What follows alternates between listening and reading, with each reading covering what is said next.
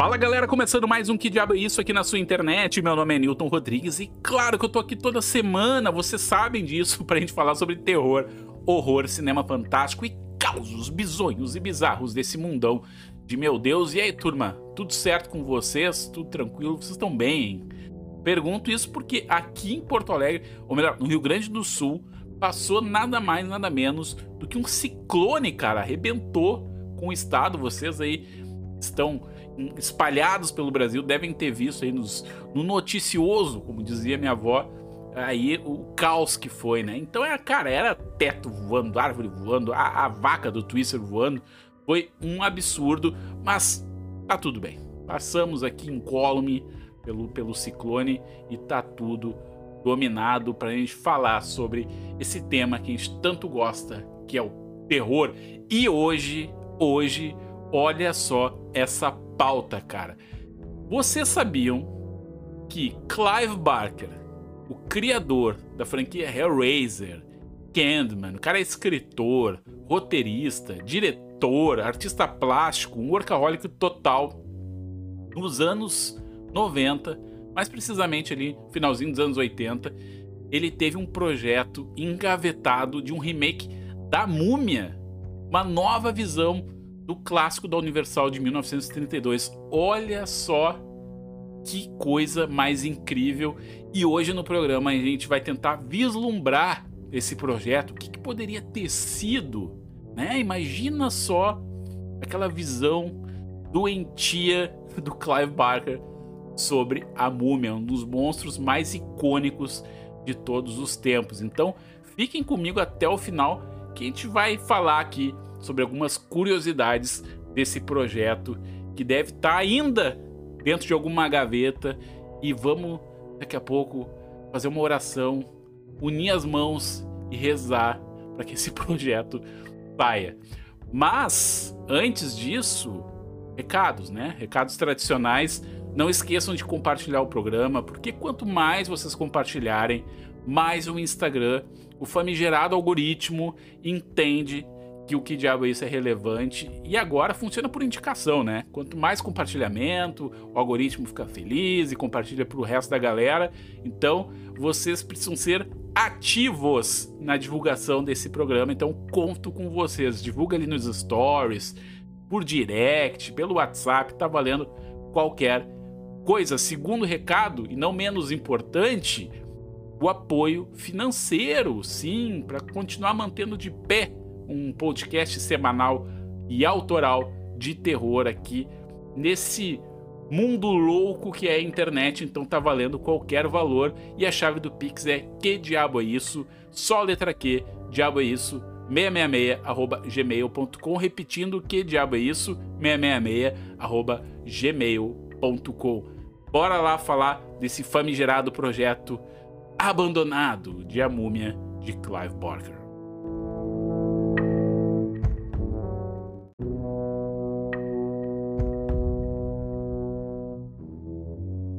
Mas para entender um pouco do início desse projeto, a gente precisa voltar um pouquinho no tempo, mais precisamente ali final dos anos 80, 1988, cara. Sim.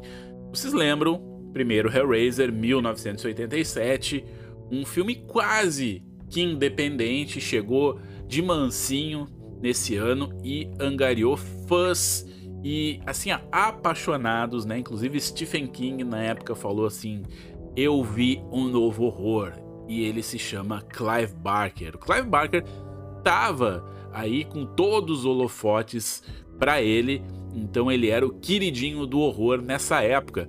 Na sequência, óbvio que ele estava envolvido com Hellraiser 2, lançado no ano seguinte, 1988 porém já começaram ali algumas divergências criativas, como não pode deixar de acontecer, isso sempre acontece, mas Kai Barker ainda estava envolvido no projeto ali, mas com muito menos visão do que, obviamente, o seu primeiro filme, que era diretamente adaptado do seu livro Hellbound Heart, né, que deu origem ali ao, ao filme. Bueno, terminou 1988, Hellraiser 2 foi lançado, teve aí uma boa repercussão, porém um pouquinho inferior ao primeiro filme, mas manteve ali a qualidade. Os anos se passaram, obviamente, os estúdios queriam uma nova continuação para Hellraiser. Em 1992, agora imaginem, né? Quatro anos depois, eles queriam lançar, né? Era a época do lançamento de Hellraiser 3. Porém, porém, o Clive Barker já estava aí eh, jogado de escanteio nessa jogada toda, porque ele queria ter mais autonomia no projeto, afinal os personagens eram dele, né? Então ele queria ter uma ideia mais original, não partir para uma coisa mais comercial, uma coisa mais fácil, com aquele jeito de cinemão dos anos 90, que era uma coisa que flertava às vezes até com um certo humor. Então Clive Barker estava muito descontente com o destino que a franquia estava tendo. E nesse meio tempo, né, quatro anos, 88 até 92, muita coisa rolou, inclusive aí no sentido comercial da coisa, porque a distribuidora, a produtora New World, né, que era a distribuidora e a produtora dos dois filmes originais, teve uma aí uma espécie de migração para um novo conglomerado chamado Transatlantic Entertainment né? Então, tudo isso, essa mudança de executivo, mudança de direção criativa interna do estúdio, acabou abalando ainda mais os trâmites dessa continuação. Clive Barker, ainda nesse momento, tentava forçar uma nova ideia, mas não conseguia. Até que 1990, 1991, Clive Barker chegou com uma ideia iria abalar as estruturas do estúdio para uma continuação de Hellraiser 2. Só que Clive Barker queria partir para um novo horizonte da franquia, ele queria sair daquele universo já consagrado do primeiro e segundo filme, porque segundo ele, a história do Pinhead ali se encerrou no segundo filme. Então ele queria seguir a vida e apresentar novos personagens. E foi aí que ele teve uma ideia de transportar a saga Hellraiser para o antigo Egito. Olha só que coisa mais sensacional. Presta atenção nessa ideia. A ideia original do Clive Barker era que esse Hellraiser 3 fosse uma espécie de prequel de toda essa história do Hellraiser.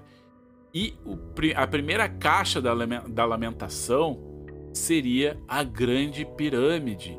E existiria um culto que né, usaria ali os poderes, ia girar aquela pirâmide, né? não tem detalhes muito, mas que iria ressuscitar um faraó que seria aí sim o primeiro cenobita. Olha só que ideia sensacional.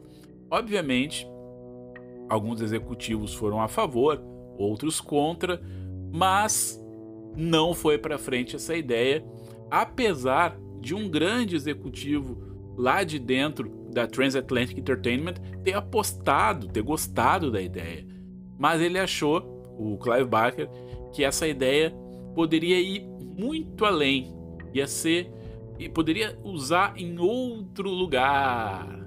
E aí que chegou a ideia de um remake de A Múmia.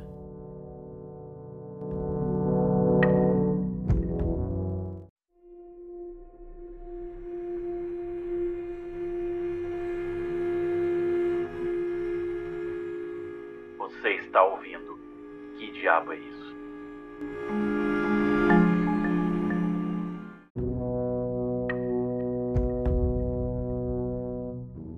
Quem embarcou nessa loucurada do Clive Barker foi um amigo dele, o Mick Garris, que provavelmente vocês já viram ele em algum documentário de terror, mais precisamente aquele In Search of Darkness, né, que é uma trilogia, na verdade, de documentários. Cara, um documentário incrível para quem não conhece, corre atrás, que ele explora ali uh, o terror dos anos 80, entrevista diretores, atores, enfim, uma delícia. E o cara se empolgou com a possibilidade de ter uma visão nova da múmia pela ótica do amiguinho, né, do Clive Barker. Conhecendo o amigo, ele, né, sabia que ia vir coisa boa e doentia pela frente. E nas palavras do próprio Clive Barker, ele descreve a sua nova versão da Múmia como um filme muito mais próximo de A Mosca do, do David Cronenberg do que do clássico do Boris Karloff de 32. E isso acendeu ainda mais a ansiedade dos fãs que pegaram essa fala e tentaram teorizar o que, que, que ele queria dizer com isso, né? E o consenso geral é que o filme iria muito mais para um body horror do que um horror clássico como era a Múmia de 32. E não é de se estranhar, né? Conhecendo aí o estilo cinematográfico do Clive Barker, a coisa ia muito mais para esse horror visceral do body horror, da desconstrução da humanidade e tudo mais. O Clive Barker pegou lá as ideias originais que ele tinha para o Hellraiser 3, que se passava no Egito Antigo, fez um bem bolado aí e criou um roteiro onde se passaria em duas linhas temporais, no Egito Antigo também e também nos dias atuais, no caso aí nos anos 90. Só que, obviamente, não poderia colocar os cenobitas, né, como era lá no roteiro original proposto pelo Clive Barker para Hellraiser 3. Aqui ele criou um novo culto, culto ali que se chamava Cities, Cities. E esse culto adorava um deus faraó, que era aí a, a força da humanidade, né? E, e flertava ali com rituais pagãos e tudo mais. E era uma coisa bem, bem doente, né? Vocês imaginem isso, o Clive Barker flertando com religiosidade, com body horror, cara. Começa a salivar só de pensar nessa versão aí e a, e a chorar, né, em posição fetal aqui porque não saiu, né? Mas enfim. Aí ele dividiu, né, em duas linhas temporais nessa que se passava no Egito Antigo e também nos anos 90, que seriam remanescentes, né, desse culto sítios também tentando acordar, né, despertar o seu mestre nos dias atuais para aí trazer para Terra um, um reino de terror. Beleza, tudo certo. Até então aí seria uma visão nova, né, um pouco ousada, né, para o clássico da múmia. Só que tinha um detalhe, um detalhe que é o detalhe que eu quero que vocês prestem muita atenção, que é o detalhe que fez tudo, que colocou tudo a perder para esse projeto não acontecer. 1990, 91 mais ou menos que aconteceu isso, né? Nos dias de hoje, quando tem um personagem gay personagem negro, um personagem asiático dentro de um filme, você sabe o que, que acontece, né? Choradeira, os nerdola choram, assim como se fosse o mundo fosse acabar. Né? É, é um caos, cara, é um horror né? conviver com essa turma. Isso em 2023. Agora, em 1991, a ideia do Clive Barker era que o faraó fosse uma pessoa trans. Sim, cara, olha só que coisa mais disruptiva para a época e para o próprio conceito da múmia, né? Para o próprio legado da múmia. E não estou dizendo que isso seria uma ruim, não, muito pelo contrário, né? Seria aí um, um peitaço que o Clive Barker estaria dando para essa franquia, né? Para essa, essa criatura mítica do horror, que seria incrível, né?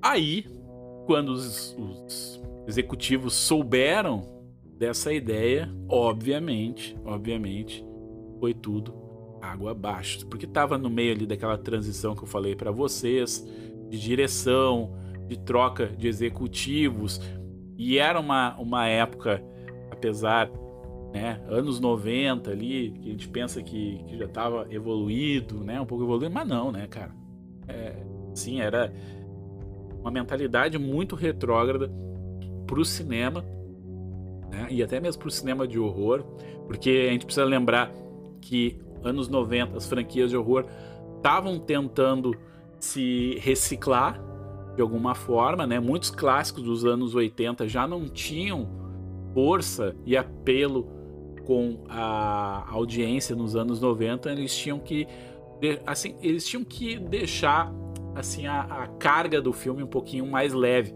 E na verdade foi o que aconteceu depois quando saiu Hellraiser 3, né?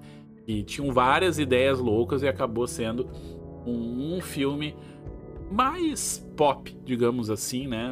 Eu, gosto de Hellraiser 3, mas foi propositalmente pensado para ser mais acessível, com trilha do Motorhead, né?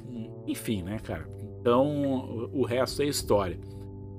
E aí, né, só um detalhe aqui para complementar essa história do, do faraó trans, que o faraó só seria revelado trans na, na atualidade, né, na linha do tempo do, na, na atualidade. Porque no Egito Antigo seria um bebê ali, né, não mostraria ali a sexualidade do bebê e tudo mais. Então seria o grande plot twist, né, vamos chamar assim, essa virada. E, e realmente os estúdios não estavam prontos para bancar isso. Isso deixou o Clive Barker, obviamente, muito magoado, muito descontente com a indústria, tanto que demorou muito o Clive Barker voltar a aparecer, digamos assim, né, para a indústria do cinema, porque todo mundo reconhece ele como Hellraiser, mas ele é um criador prolífico, né? O cara, além de ser cineasta, é artista plástico, é poeta e tudo mais, mas ele nunca mais teve uma força, assim, né? É, ele prometia tanto, tanto, tanto em 1987 com Hellraiser que, né, pro cinema, quero dizer, que acabou não se concretizando, né? Mas muito em função disso, que ele começou a ficar um pouco descontente com, com a padronização da indústria do cinema em não apostar em ideias e tudo mais, então ele acabou se tornando quase, quase que um artista independente, apostando ali nas, nos seus livros e tudo mais, que ele, onde ele poderia virar à vontade, cara. Mas em entrevistas recentes, olha só como são as coisas, né? O Clive Barker diz que esse projeto não tá morto, cara. Não tá morto.